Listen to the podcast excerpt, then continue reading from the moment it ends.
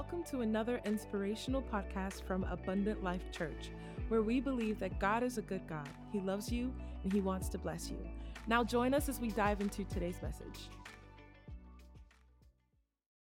If I can just start off this morning by just telling you the Lord's with you today. The Lord's with you. Amen. The Lord is with you. The Lord is with us. And so um, I just love the presence of Jesus. Wow. Uh, I want to get into this thing today. Uh, we have been in, so it's funny. I've got these notes that I write down in my Bible for the, for the messages. And last night I wrote down week eight of Psalm 23. Quite possibly the lengthiest teaching we have had, consecutive, consistent teaching we have had. But I'll tell you, each week uh, has he yielded a different aspect, uh, I believe a, a, a different charge, uh, a different insight to who the Lord is. And I think it's been fascinating how, in this time that we've been in Psalm 23, uh, how good God has been in showing us uh, who He is uh, in, in, in, our life. We understand this passage has constantly been talking about that the Lord is the good shepherd. Verse 1 of Psalm 23 says, I shall not be in want. Thank God the Lord does not want us to be in want. Somebody said, Amen. amen.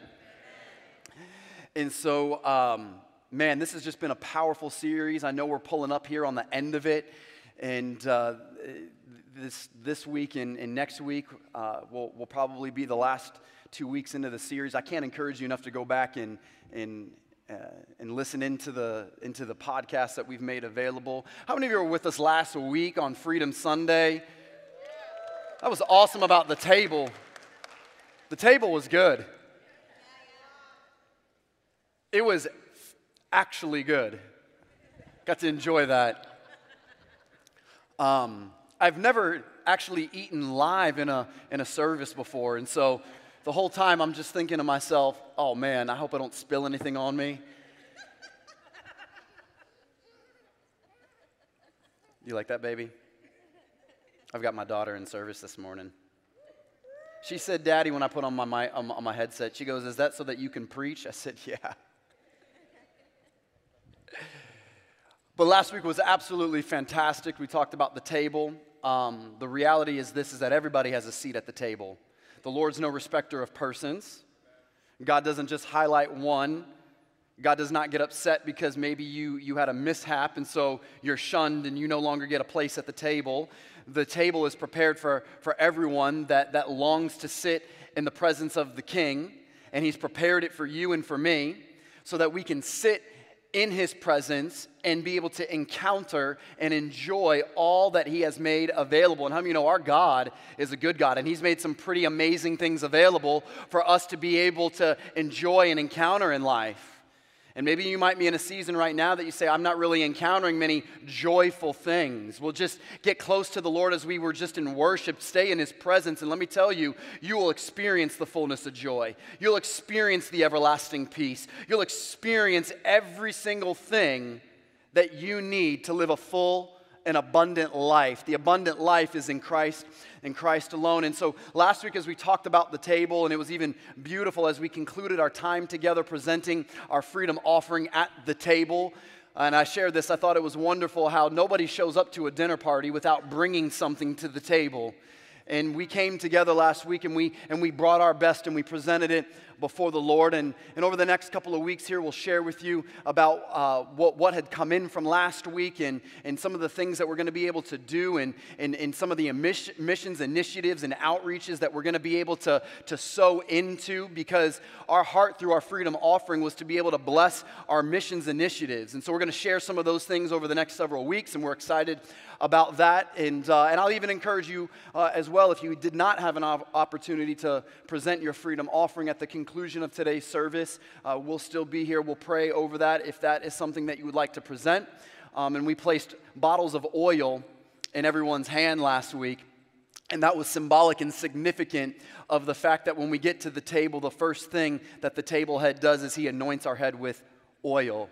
There's something about getting underneath the anointing There's something about when the anointing flows that it breaks the yoke of bondage. And maybe you've been in a situation or a season where your, your household has been completely in disarray or things are not right. There is something about the anointing that flows. And we handed out those bottles of oil, and I charged you, and I still do charge you. Anoint your household. Let the anointing, let it be a symbolic act that the Lord will begin to flow, that the blessing of life will begin to flow, that the anointing will be released, that all of a sudden healing and wholeness and breakthrough will begin to flow through your house because the Lord desires nothing broken, missing, and lost for your life, for your family, for our church, for our future. Amen? But that was the table. I didn't come to you to talk to you about the table this morning. I want to focus on verse 6 today. Again, for those of you that are here with us for the first time at Abundant Life, I'm so thankful you'd give part of your weekend to be with us. It's such an honor and a privilege to have you here. And again, over the last, at this point, couple of months, we've been teaching on Psalm 23. And as we come into the close of this passage, uh, this week and next week, we're going to focus on verse 6.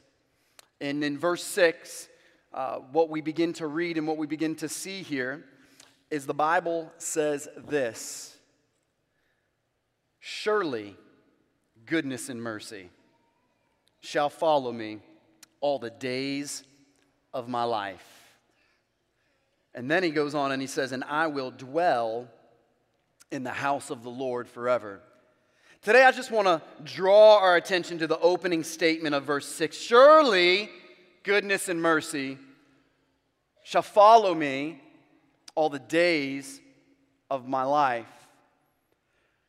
As we begin to, to peek into this last scripture, I, I want to give you a visual really quick. Because I know that this passage of Psalm 23 is a passage that is often quoted and cited, and we see it in, in, in, in, in TV and movies, and you know, a, a, lot of times we might reference it at memorial services or funeral services, or it's something that we're taught in Sunday school, and, and, and, and, a lot of, and a lot of the times when we hear Psalm 23, we just, we have this picture of Jesus as if he is just dressed in this all white shepherd's robe and he's got beautiful feathered hair and you know everything's all perfect and he's got his precious lambs around him and and and, and everything looks so good in the psalm 23 and here he is and he's going with his rod and his staff but the reality is this is that a shepherd is one who knows what it is to stand the test of times. Because up until verse 6, the shepherd has led the sheep every step of the way. He's been the first one to step foot in the valley. He's been the first one to encounter every enemy that would try to rise up against the sheep. He's the one that's willing to get the dirtiest. He's the one that's willing to roll up his sleeves. He's the, will, he's the one that's willing to put his life on the line so that the sheep can continue to stay the course. I'm here to tell you is that our God, that Jesus was willing to give it all so that you could have it all. And so this isn't some pretty little passage. This is depicting the life of Christ, willing to lay his life down so that we could have an abundant life through him. And so, for the first five verses, what we begin to see is that the Lord is my shepherd. He's the good shepherd. If you're taking notes, John chapter 10 illustrates the life of a good shepherd. In the Gospel of John, chapter 10, it talks about how the Lord is the good shepherd. Even in John chapter 10, that's where our church foundation scripture comes from. Though the enemy might try to steal, kill, and destroy, Jesus says, I come that you would have life and have it more abundantly. And so the enemies might try to come in and steal, kill, and destroy. What is the enemy trying to steal, kill, and destroy? According to John chapter 10, is the sheep. But Jesus says that I have come. Isn't that a beautiful picture? The Lord has come. He has come on your behalf. That no matter what enemy, no matter what giant, no matter what devil in hell that tries to come against you, the Lord has come. That's why I said the Lord is with you. I said the Lord is with you. He has come so that you could have an abundant life in Him and Him alone. And so we find out through these first five verses the Lord is the one that is leading the sheep. We even read that in the opening few verses. The Bible says in Psalm 23 that He's my shepherd, I shall not be in want. He makes me lie down in green pastures. Here it is He leads me. So He's going before me, He's leading me beside still waters. He also leads us in paths of righteousness. All of this is depicting the fact that the Lord is going before you. But what we find out now in verse 6 is that the Lord is not before David as he's writing this, but what he says is, Surely goodness and mercy shall follow me. So now he's referencing that something's behind him, not just what's before him. So this is important as we get into this teaching this morning. I want you to see this as I read it again. Verse 6 Surely goodness and mercy shall follow. Somebody say, Follow. Surely goodness and mercy shall follow me all the days of my life. All the days, not some of the days, not a few of the days, not when I feel good about God that He's with me. All of the days, in my ins, in my outs, in my ups, in my downs, all of your days. All the days of your life. He says, Surely goodness and mercy shall follow. Now, I want to attack this text today by breaking down a few key words that David wrote in Psalm 23. And I want to start this with the first word that is stated here in verse 6. He says, Surely. Surely. The word surely means to be certain, it means nevertheless. Surely, to be certain. It is a confidence. Help me out this morning. Say confidence. confidence. So he says, Surely goodness and mercy. I am confident that goodness and mercy will be following me. Surely, it's a certain certainty. And if there's any certain certainty of a believer, it's the fact that we walk by faith and not by sight. We walk by faith, not by sight. Second Corinthians 5 7 says we walk by faith, not by sight. Can I help you out this morning? The opposite of faith is not fear. And I hear that preached a lot faith over fear, as if fear is the opposite of faith, and it is not. Second Corinthians puts it in plain sight we walk by faith, not by sight. So the opposite of faith is actually sight. The fruit of sight can create fear. The fruit of sight can create panic. The fruit of sight can make us anxious. But the opposite of faith, it's not fear, it is sight. And this is why it's important as believers that we are walking by faith. Now, let's take a look at what is faith so that we can understand what David means when he says, surely. Surely is a certainty, surely is a confidence, surely is my faith, is what David is saying. But the Bible, it says this in Hebrews 11 1. I want you to turn there with me this morning.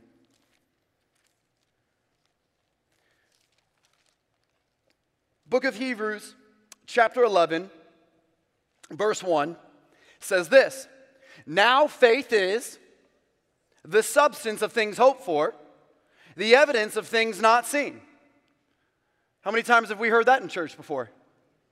How many times has that been taught to us in a class, in a Bible class in Sunday school? How many times have we heard that referenced and, and mentioned before?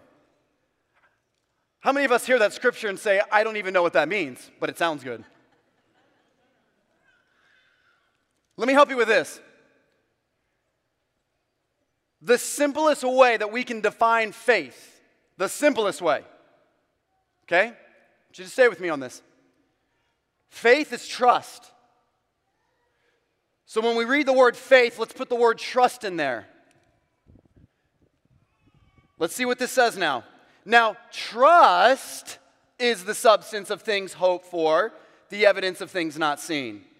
So my faith is tr- what am I trusting? I'm trusting the Lord. I'm trusting the Good Shepherd. I'm trusting my Creator. I'm trusting Christ Jesus. Now, trust is the substance. Well, substance is a pretty confusing word as well. Is it a material substance? What is this substance? Can I present it this way? Now, trust is the confidence. Trust is my surely. Trust is confidence that the things that are hoped for and evidence of things not seen. Now, I know you're looking at me all bewildered. Pastor, how in the world does any of this make sense? This morning, when I came to church, my family, we got in our SUV and uh, we drove here. We parked it. We got out of our vehicle when we came inside. Now, my vehicle was able to turn on and it started. I trusted that my vehicle would run. I had confidence that it would bring me to church. My hope was that we would arrive without the vehicle stopping, breaking down, or running out of gas. You following me this morning? Does anybody see a SUV inside this building right now? It's unseen. You don't see it right now, do you? I don't see it. So now my trust is that I am confident in the fact that my SUV is parked outside where I parked it. And my hope is the way that it got me here is the same way it's going to bring me home. Even though I don't see it right now, I have expectation that it is still there and it will still do what it is designed and created to do. Surely, goodness and mercy was created, was designed, has the ability to do what it is supposed to do because I have faith in it. You follow me this morning? So David says, Surely I've got a faith that goodness and mercy are going to follow me. But let's talk about the word follow really quick. Because the word follow is very, very important. Because the word follow is not that goodness and mercy are just hanging out behind me.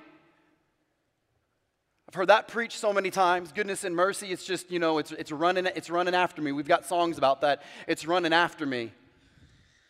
Well, I don't want goodness and mercy to run after me. I want goodness and mercy to be with me. And the follow that David is saying is not that it's following 10 paces behind me, waiting for me to fall down and then it swoops in. It's that at every wake and turn, goodness and mercy, it's following me by being with me everywhere that I go.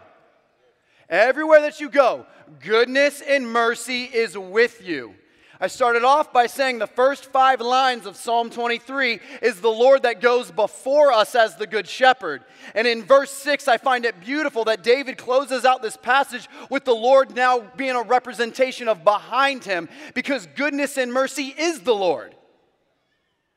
Goodness and mercy is the Lord. And so we have to understand that the Bible, it says in Isaiah 52 12, it says that the Lord goes before me in all things, and the God of Israel is behind me as my rear guard.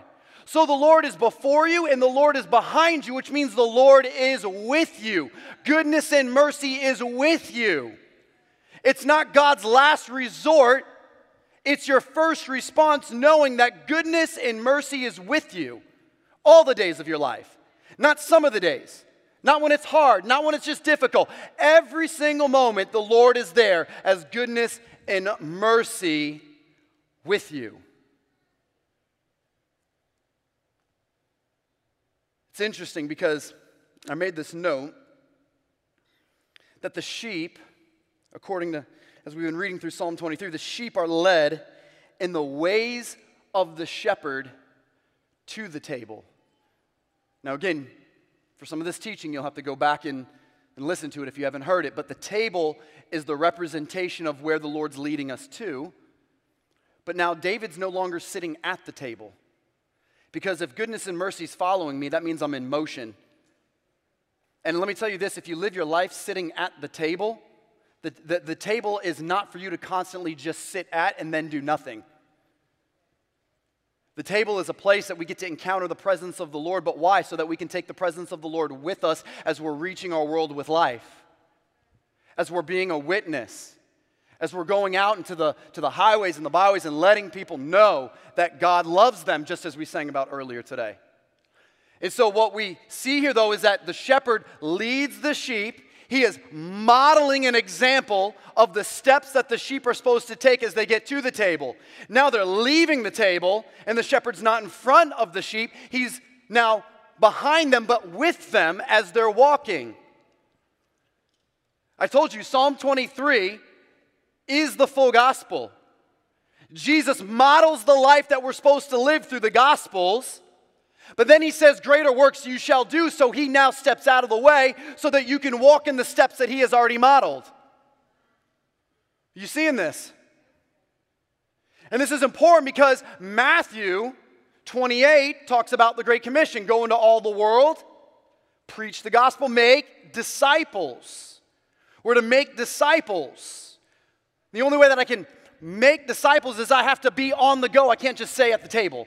If I could just stay in this setting and allow the worship to continue to stay on, and I would love for that. But guess what?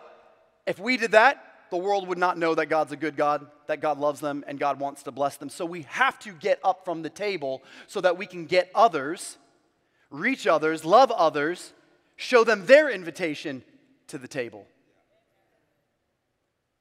And so the Good Shepherd, he models this by to the table leading in front of the sheep but now, as they're leaving from the table, going back to the homeland, he's behind the sheep.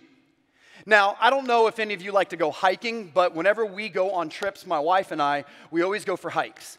Now, I've got a theory about hiking. I don't like it. but I do it because I know that my wife enjoys it. And the reality is, I like being out in nature. I love the trees, I love mountains. Uh, I love all that good stuff. And uh, so, so we do it. And uh, what I do is I quickly Yelp a restaurant that we're going to go and eat to. And so that's my reward. Finish the hike, eat some good food. So that's how I get myself excited about hikes. But when we go hiking, there's two different types of hikes that you can do when, when going on a hike. There is what is called a loop, which means you basically just go in a long circle. You're like the children of Israel wandering. Hopefully, you make it. I don't know. And then there's what's called an up and back. Now, I like loops because the entire time for the loop, everything is new. I've not walked in this place before, I've never seen it, so it's exciting. It's inviting. The, scene, the scenery is constantly changing because we're not re encountering the same place twice. We're going in a full circle. The only time that we encounter the same place is when we get to the end at the starting place. But then there's what's called an up and back, which means you can go to the top of the mountain and then come back. Now, I hate that. And the reason why I don't like it is because I'm hiking, and if it's a long hike and it took me two hours to get to the top, then I know in my head, man, it's gonna take me two hours to get back. So I already know how this is gonna end. But when you do an up and back hike, when you go up, you're taking inventory of where the cracks and where the holes and where all the dangerous places are that you can misstep and an up and back. So as I'm going up, if I happen to slip on the way up, I make a note don't walk that way coming back. Now, this is important because here's the shepherd. He's taking the sheep through the valley to the table, and now they're returning back. It's a up and back. It's a, it's a, they're going out and then they're coming back in. And so the shepherd models the steps that, that the sheep are supposed to take going to the table. But now the shepherd's behind them, and the sheep have taken inventory of where they should step and where they shouldn't step coming back from the table. And in the event that the sheep slip and fall, goodness and mercy is there. You follow me with this this morning? This is so important to understand because just because you had a misstep doesn't mean that goodness and mercy is not with you. It's always with you all the days of your life because He's a good God. And so now the sheep are coming back and they're returning from the table in the ways of the shepherd. Our life should be modeled to walk in the ways of the shepherd. And this is so important because a lot of us, we want Jesus to be present in the sense that we, we see Jesus in everything that we do. But what happens if you don't see him? What happens if the billboard did not have John 3:16 and you had that moment where you were driving and you're like, I knew the Lord loved me. Sometimes we make everything spiritual. What happens when I'm in the middle of the valley and I can't see nothing? I have to have a faith that even in the unseen, that my steps are still ordered of the Lord. And my confidence is that the Good Shepherd, through His Word, has already modeled a life for me to live and to walk in. And by faith, I'm walking according to the Word. And so now we see the sheep, they're in this return, in this descent from the table. But David says, goodness and mercy shall follow me. Let's talk about goodness and then let's talk about mercy. The word goodness.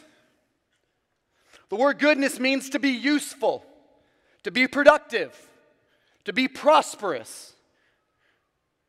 Goodness or good is not likability.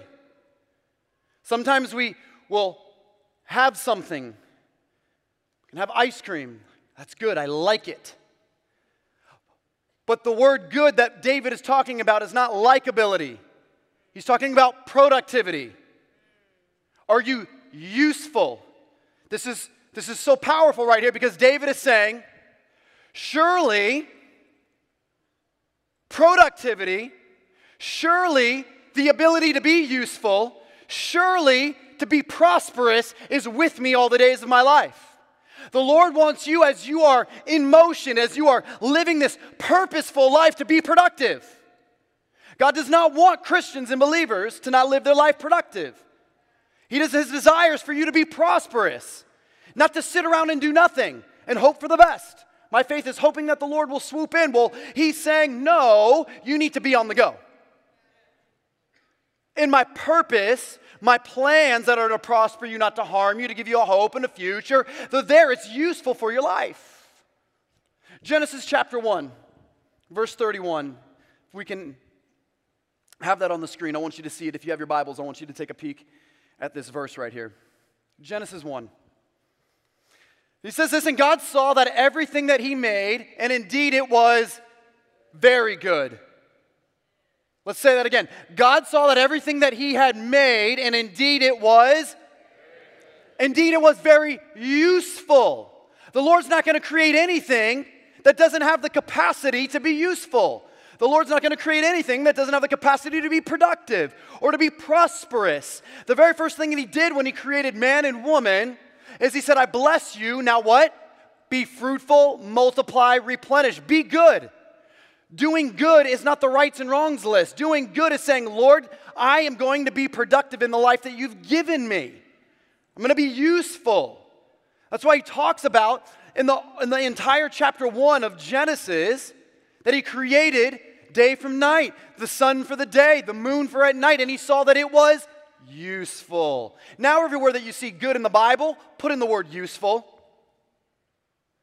We just read verse 31 everything that he made, it was very useful. You are useful. You are productive. You are called to be prosperous. Do not let anybody take that away from you. Who you are as a child of God is the ability to do great things for the kingdom of God. I don't care what has tried to tie you up, what has tried to kick you down, what has tried to make you believe that you are not useful, that you don't have the ability to have victory or success. You are, and the Good Shepherd knows that His mercy, His goodness, because of how He's created you to be and the steps that He's ordered for your life, is for you to be useful. What does He say? I've already been stating it. it says, the steps of a good man. Good man Original text says good. The steps of a useful man is ordered of the Lord. The steps that the Lord's ordered for your life are to be productive, useful. We live in a generation today where we're acting completely useless in our faith, in our ability to be a witness. Can I tell you this with all boldness this morning? And and I don't mean this with, with, with anything other than in all love, sincerity, and truth. My job as a pastor is not to win your community for Christ. Your job is to. Your responsibility is to be useful in the Word of God and loving your community because you will talk, encounter, and dialogue with people that I will never meet. Now, we have times, which we will by the end of today, where we will have a moment that those that are far from God, you can encounter the incredible love because God loves you today and He cares about you. But make no mistake about it, you have a right and a responsibility to walk in the ways of the shepherd, to go into all the world, your world, your community, your job, your family, everywhere that you step foot in, be productive in the purpose that God has for you. So to be good is to be, someone's helped me out, useful. Useful. And then we have mercy. Now, there's a lot of teachings about mercy, but I want to try and tighten it up for our time together this morning. The word mercy, the word mercy means to be helpful. The word mercy means to be compassionate. It's to love, to be faithful. Mercy is to help those that cannot help themselves. I remember when I was a child and my parents took me to a candy store. Those are so dangerous for kids, by the way. you know, you have all of those clear containers filled with lots of really bright colored candy. And why do they have to put in there like garden shovels for you to fill up your plastic bags with? It's like an invitation to just eat a ton of candy. And so I remember as a kid, I went in there and, and I didn't know any better. I opened it up and I took one out. I took one raspberry blue jelly bean out because it looked useful. I knew it would be productive to my life. No, so I took one of the jelly beans out and I ate it, and I remember the store clerk came up to me and was like, Excuse me, you didn't pay for that. And I was like, as a kid, I'm like, you know, you stole that. Now, as a child, the moment that you are accused of stealing, it's like, no, I took it. And they're like, no, you stole it. I didn't know the difference. I'm, took the candy. I didn't know I was stealing. Oh my goodness, what do I, what do I do now? And I remember, though, that the, that, the, that the person that was managing the store looked at me and with just love in their eyes just said, I know you didn't know. It's, it's okay. It's okay. I remember my parents came around and they said, What's going on here? I was like, I stole candy. and it was like 10 cents, and my parents, they, you know, they, regardless that the, the, the, the manager of the store said it was okay, they went in and they, and they paid for it. I was helpless. I didn't have 10 cents to pay for a jelly bean. I was five years old, taking candy. I didn't realize the consequence of it. I was helpless. Sometimes we get ourselves in situations where we're absolutely helpless. Now, I know that that's a, a, a childish story because I was a child, but how many times do we get ourselves in situations that we're helpless and we don't have the ability to pay or to get ourselves out of it?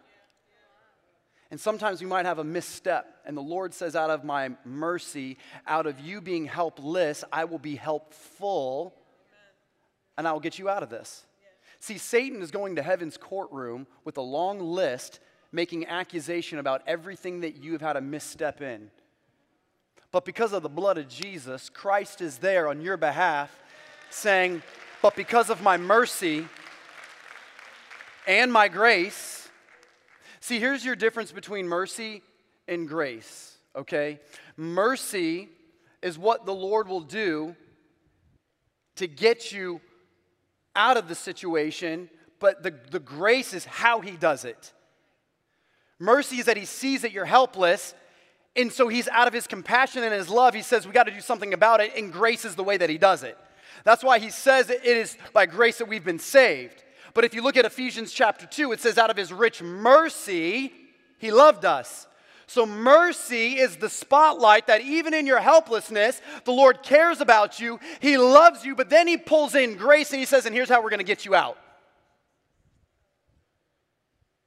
You seeing this this morning? His rich mercy out of compassion and love. Now, this is important because for the next several moments, I want to draw our attention to a passage in the Bible. I want you, if you can, with me, turn to the book of Mark, chapter 6. I want to take a look at this story here, and, and, and I want to see mercy and goodness in action. Because it's one thing for us to talk about it and teach about it through lines of text, but there is something about seeing the living Word of God come alive. In book of Mark, Jesus illustrates this passage. And this is a familiar story. I'll go ahead and just give you the cliff note of it. This is the feeding of the 5,000. This is the time when Jesus gets away with his disciples, and as he's away, the crowds come rushing. Jesus ministers. The day is far spent. There is hunger.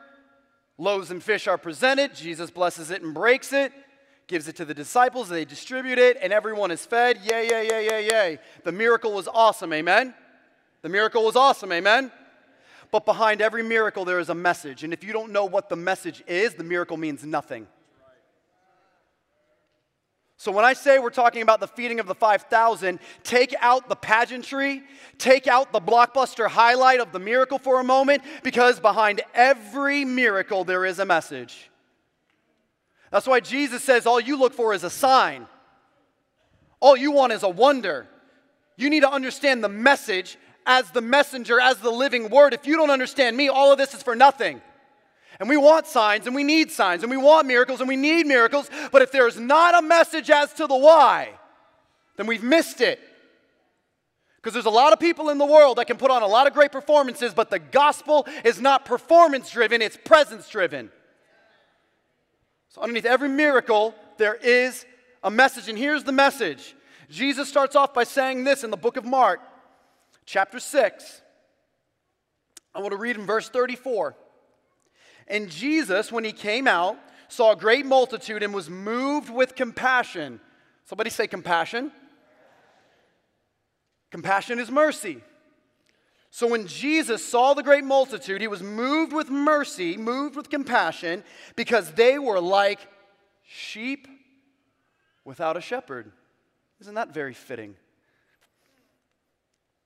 So he began to teach them many things. Now, I want to note something. His compassion was not in their physical hunger, but their spiritual deprivation, that they were malnourished spiritually. Because it says that he taught them many things. It didn't say that he fed them many things. He's teaching them. He sees that they have no direction. He sees that they are sheep with no shepherd. They don't know the way that they're supposed to go. And so he begins to teach them the word of God so that they would know the ways that they're supposed to walk in. That's what's going on here. And then what happens is this in verse 35, when the day was now far spent, his disciples came to him and said, This is a deserted place already. The hour is late. This is the disciples talking.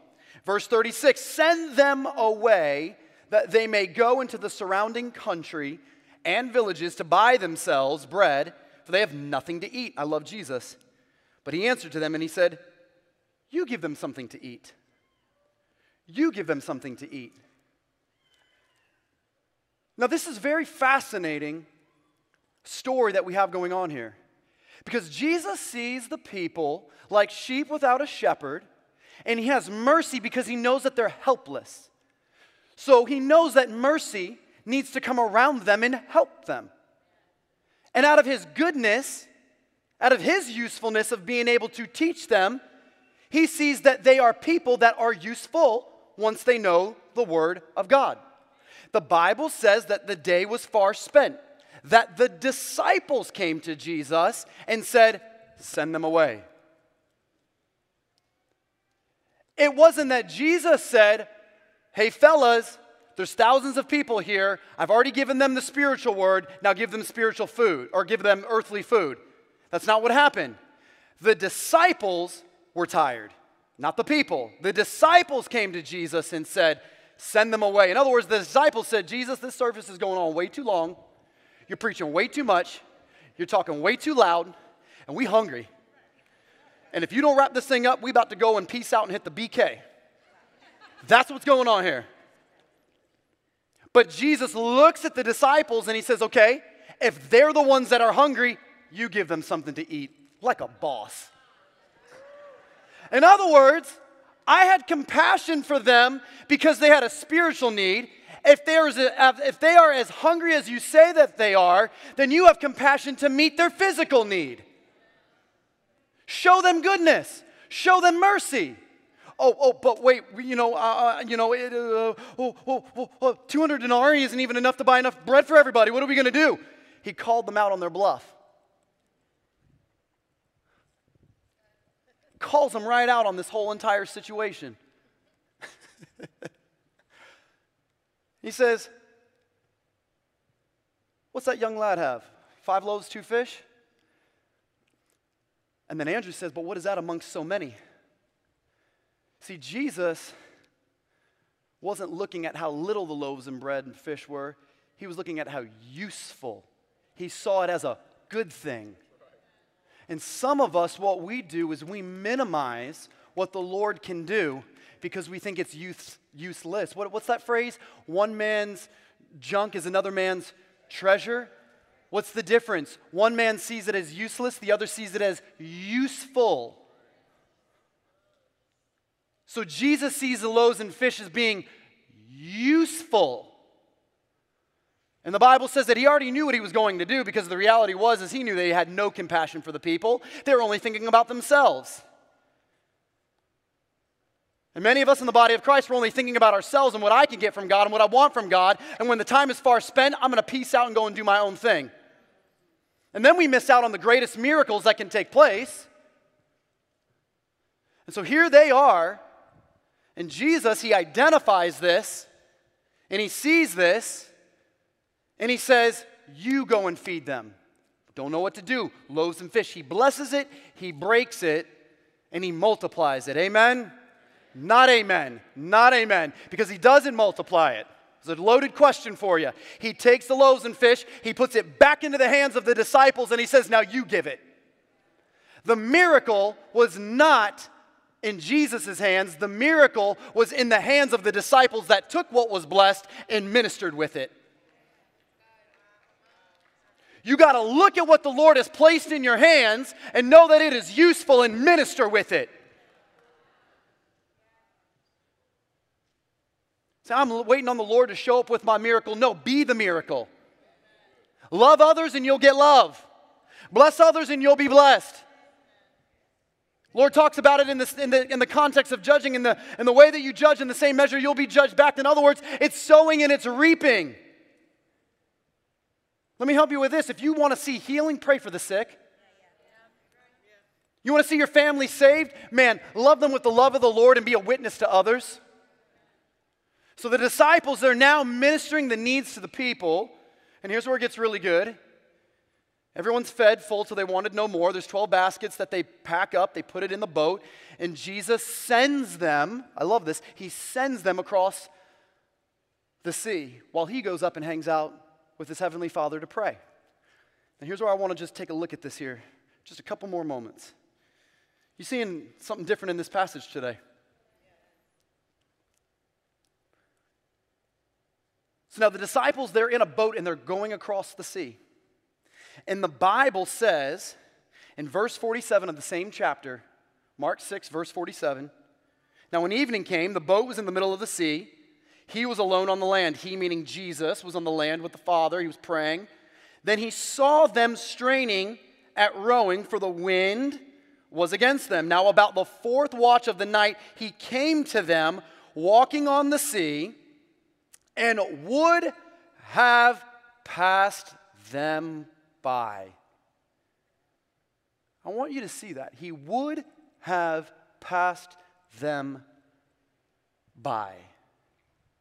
The disciples, they are in the boat. The wind and the waves are turning up.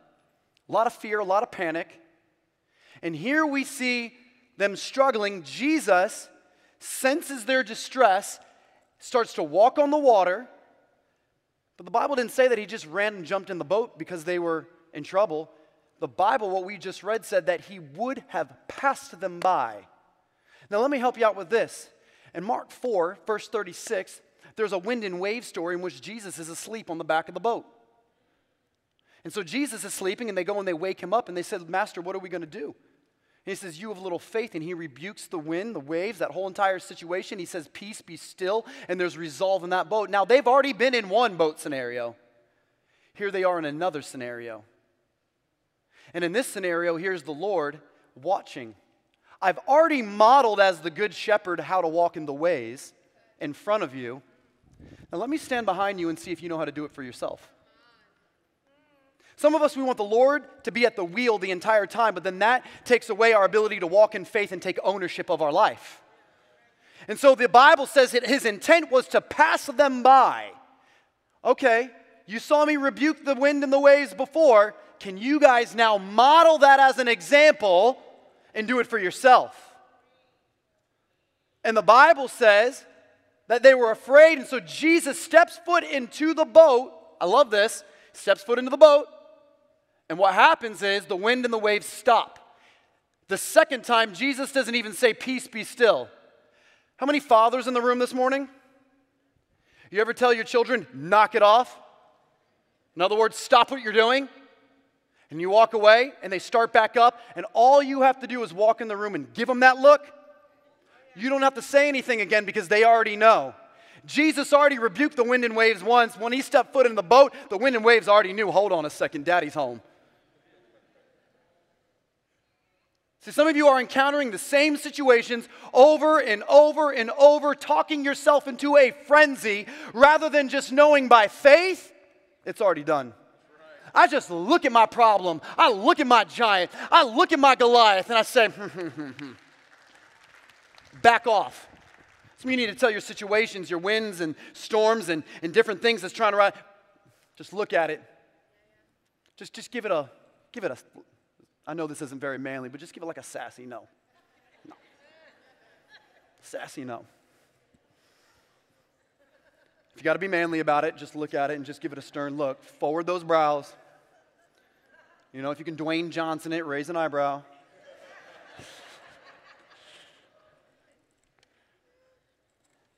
So Jesus gets into the boat. And it says immediately they arrived at the other side. Can I tell you, the moment that Jesus gets into the boat, you'll always be right on the other side. You'll be right where you need to be. You'll be right where you need to be. You know why? Because surely goodness and mercy, and Jesus sees them, they're helpless. And though He's already modeled how to do this thing one time in the boat, how many times have things been modeled for us and how we're supposed to walk in faith and how we're supposed to do certain things that we know that we should do, but we don't because the storms of life are raging and it's so hard that we default and we misstep. But guess what? Goodness and mercy is still with you. And Jesus sees them, and mercy was, he was modeling, guys, mercy's with you. Help is on the way, help is here. Because you are good disciples, you're useful disciples, you are mine. We are His. But now here's where I want to close out this, this story. It's beautiful. He says this as soon as he steps foot into the boat. Verse 50 Be of good cheer, it is I, and do not be afraid. Then he went up to the boat, and the wind ceased, and they were greatly amazed in themselves beyond measure and marveled. Here it is, verse 52 for they did not understand about the loaves because their hearts were hardened. For they did not understand about the loaves, for their hearts were hardened. What does loaves has to do with the fact that we were just in a life altering circumstance in a boat? What does this have to do? The disciples were so mesmerized at what took place when Jesus got into the boat that they didn't realize what Jesus was doing is he was modeling the same thing with the loaves and fish right now as he got into the boat. He was trying to tell the disciples with the loaves and fish if you are truly compassionate, if you truly have mercy, you will give them something to eat because they are helpless. Here's the disciples in a boat. They are helpless. So he is modeling mercy in real time. And they could not see it because their hearts were hardened from the first situation.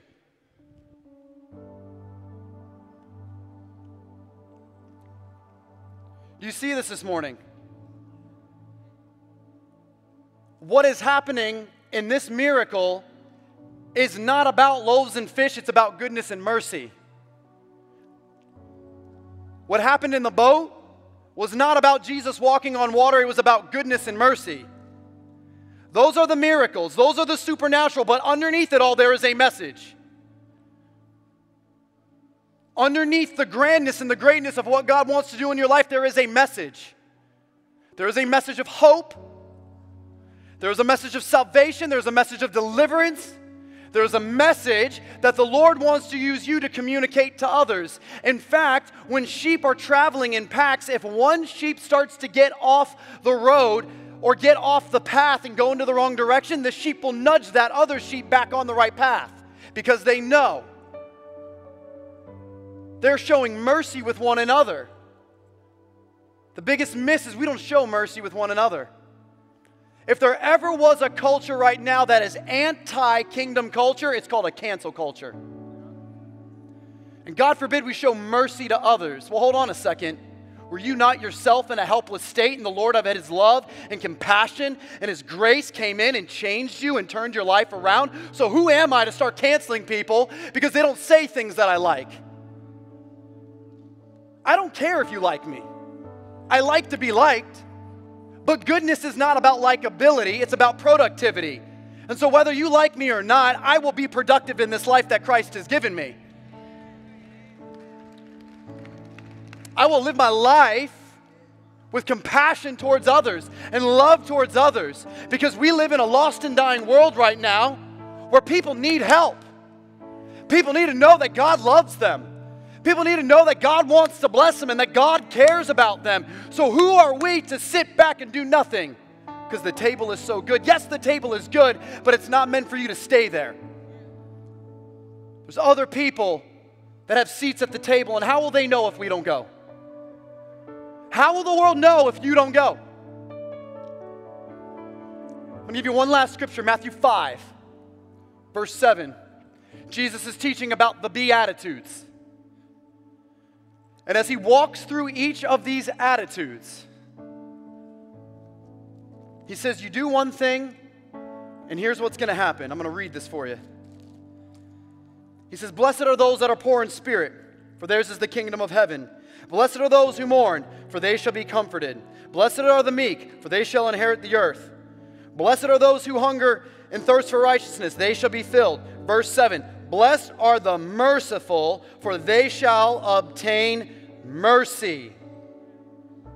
The passage goes on Blessed are the pure in heart, they shall see God. Blessed are the peacemakers, for they shall be called sons of God. Blessed are those who are persecuted for righteousness' sake, for theirs is the kingdom of heaven. Pastor, what are you telling me this morning? Is that for each of those beatitudes, when I do one, I get something else, except for one, and that is mercy. If we read here, blessed are the poor in spirit, he doesn't say, for theirs is more poor in spirit. Says, theirs is the kingdom. He said, blessed are those that hunger and thirst for righteousness, for you'll be filled. And say that you'll be more hungry and more thirsty. Only mercy, verse 7 Blessed are the merciful, so they shall receive mercy. If you want goodness and mercy in your life, you have to sow goodness and mercy out of your life. If you want goodness and mercy to be with you, you have to walk in goodness and mercy. And some of you are like, I don't see goodness and mercy. My question is, how are you walking with love and compassion? How are you being useful to reach your world with life? Goodness and mercy. David understood this. David knew who can I show kindness to? Who can I show mercy to? Who still is useful? Who is productive? David modeled this as a lifestyle and he knew all the days of my life I'm going to have goodness and mercy because I walk in it. For whatsoever a man sows, that shall he also reap. You want to reap goodness and mercy? You want to live more prosperous? You want to live more productive? You want to, you want to live to help others? You have to sow into it. You have to walk in it.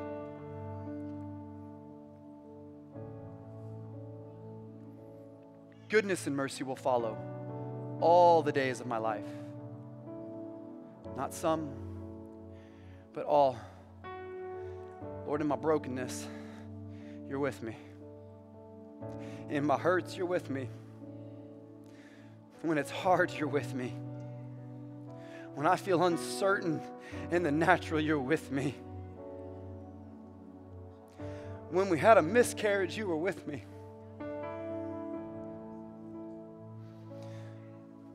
When I felt unqualified, you were with me.